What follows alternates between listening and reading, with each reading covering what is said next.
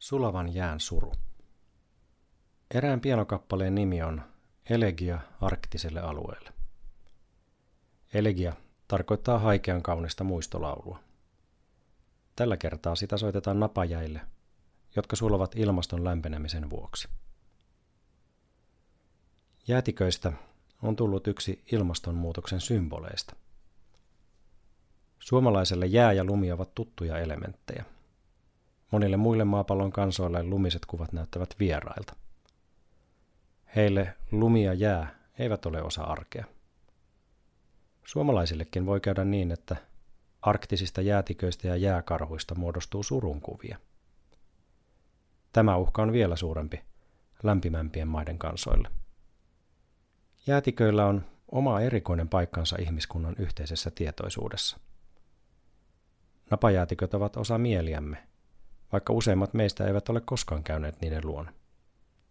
Aiemmin napa-alueisiin liittyi ennen kaikkea tutkimattomuutta ja jylhyyttä. Ne olivat pitkään saavuttamattomia. Niiden kylmyys oli ihmistä voimakkaampaa. Poikkeusyksilöt mittasivat urhollisuuttaan lähtemällä tutkimusretkille niihin. Kartoissa olevat aukot, tutkimattomat alueet, toivat maailmaan jännitystä ja lumous. Nyt suhteet ovat kääntyneet. Napa-alueet on tutkittu ja kartoitettu. Kaiken lisäksi jäätiköistä on tullut ihmiskunnan yhteisessä tietoisuudessa syyllisyyden ja surun maastoja.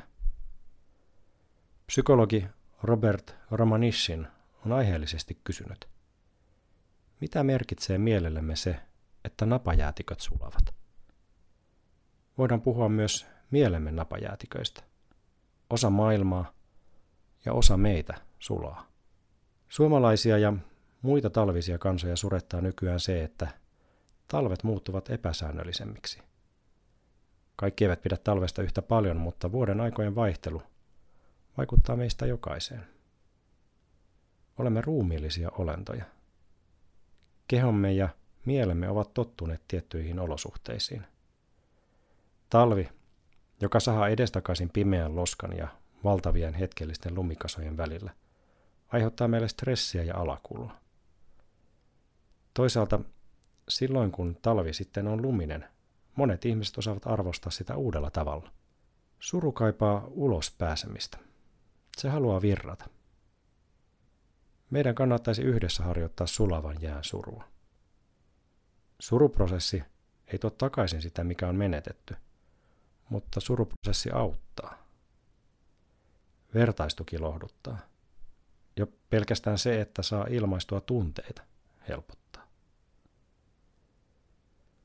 Suru voi muuttua voimavaraksi.